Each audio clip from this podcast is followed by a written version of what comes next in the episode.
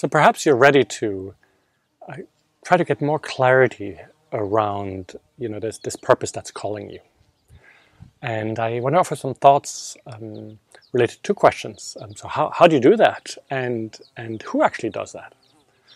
Um, now, how do you determine? Um, you know, how do you listen to? So, what is the overarching purpose of the the organization? And the answer is that that's you know actually listening to that overarching purpose is a pretty mysterious process, right? Um, it, it, from everything I hear, um, you know, people feel it suddenly bubble up from a deep place you know, it's suddenly it's it's there and suddenly it feels right, right? Um, so it's not something that you can simply reason yourself through, that you can analyze your way into.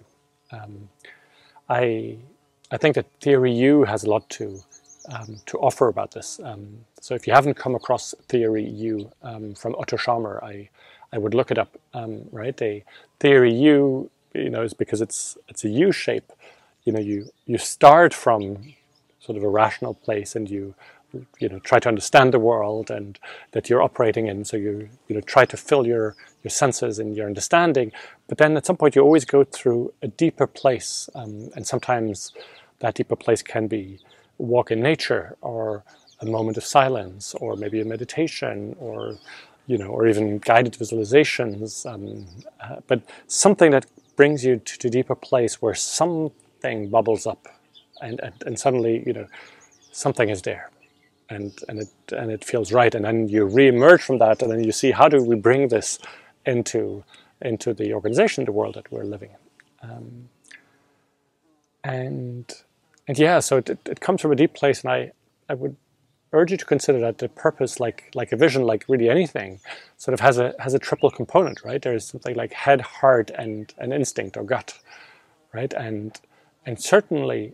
I feel that um, the quality of a, of a purpose is that it has heart, right? Is that it that it's filled with emotion, right? From sort of the, the, the Latin root of emotion, you know, this what puts you into motion, right? The, the purpose is something that's calling you, um, and so what you're what you're looking for is something that is that feels charged, that feels right, um, and um, you know, that, that has that heart and gut quality to it that, that isn't simply sort of an abstract an abstract notion. So I would I would urge you to um, look into theory U, but also trust your own instincts. Um, you know, maybe you find a good coach or consultant who knows how to you know help you go through that kind of process and, and unearth you know really what the what the purpose of the organization is. Um, and then there's a second question which I find really interesting, which is the question of who. Right? So who you know, who is the person that that listens and sort of at some point feels like they receive so the, sort of the clarity around the purpose. And it's really interesting, right? Uh, because in you would think that you know certainly if your organization is also moving to self-management, that is that you necessarily want you know the largest possible crowd, maybe all of the employees, to do that to do that listening. Um, and I think that that's true. Um, that's one polarity. Um, but another polarity is the source, right? Um, I've already talked a little bit about this in video 1.10. I've, I've mentioned uh, Peter Koenig's work around the source, um, which I find really interesting and, and stimulating work that I came across after I've, I've written the book. What Peter Koenig asserts and seems to have verified in hundreds and hundreds of workshops that he's done with um, entrepreneurs all over the world is that in every organization there's a person, um, uh, you know, he calls that person the source, that has sort of a more direct access to uh, intuitions. To an, he calls it sort of an information channel that tells that person, you know, what what is the right decision for the organization. right? Um, you know, so the obvious example is sort of Steve Jobs at Apple, right? Obviously, was sort of the source for Apple, right? Was channeling sort of the future for Apple. And when he went away for a while, there was no more source, and Apple became rudderless, and he came back in, and, right? Um, and it seems to be true that um, even in perfectly decentralized self-managing organizations, um, there is a person that has sort of a preferred access to this information channel. Um, and that we should recognize that. That, that just seems to be reality. Um, remember, in self-managing organization, having access to that channel doesn't give you any more power than anybody else. You still need to play by the advice process. It doesn't give you any hierarchical power. You cannot impose every decision. It's actually just an asset for the organization and organizations who know how to use this well. Um, you know, they people really respect the source and try to ask them like, hey, do you have clarity around this? Do you have some guidance to offer? Knowing that that guidance comes from the source, not from that person. Right? So one of the things that the source needs to do is to learn to distinguish between when am I speaking from source, when am I talking from my intuition, or when am I simply talking from my preferences, my ego, my personality.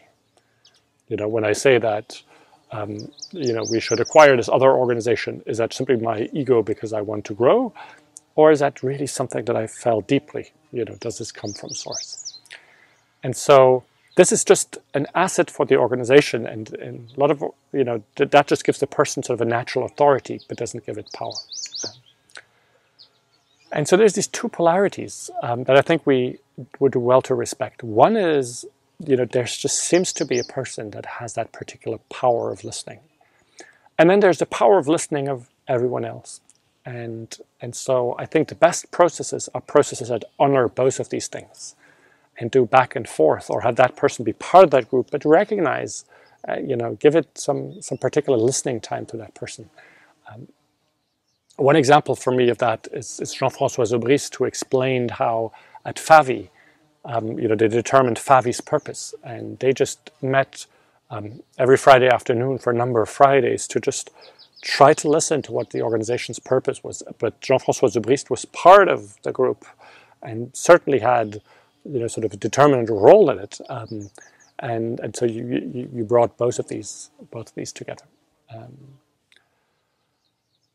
so yeah, um, I think, you know, you do well to, to recognize these two components. Um, and just referring to the last video, I'd, I'd, I'd really urge you to only go on this journey if you're willing to actually receive what the organization's purpose is right? Um, don't go on that journey if you're not ready for it, right? I, you know, so many organizations have, I mentioned this in a previous video, really sort of a destructive purpose um, and aren't willing to listen. And then what ends up is that you simply sort of write sort of a vague purpose statement around your existing business hmm, with all of the products and services that we offer.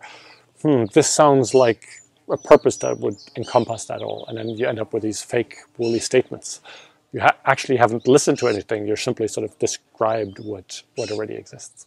Um,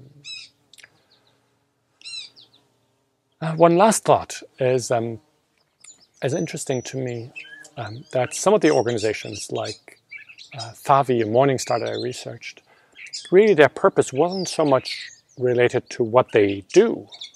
You know, one case making ketchup or um, the other case, um, you know, producing um, elements that go into the gearbox of the car. Uh, but what their purpose truly was about was how we relate to one another, right? Is had to do with self-management and just how you know we are together as human beings in an organization.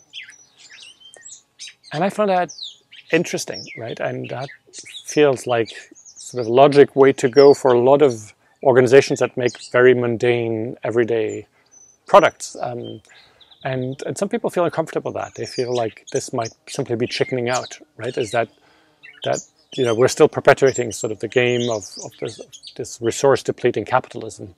Um, and we're not willing to look at, you know, what are the products and services that we make. And there might be some truth to that, but I, but I also feel that organizations like Favi and Morningstar have served evolution really well. Um, and, and so there is an avenue to think about your purpose, not only in terms of what you produce out in the world, but also how you produce it. Um, you know, how we come together um, as human beings and organizations. Perhaps you've noticed there is no paywall, no monthly membership to access this video series. That's because the videos live in the gift economy. This is how it works. I gift everything that goes into making the videos, my time, energy, and insights, and you get to choose what feels right to gift back. Please take a moment to reflect on what would feel good to give in return to help me continue doing this work. Thank you.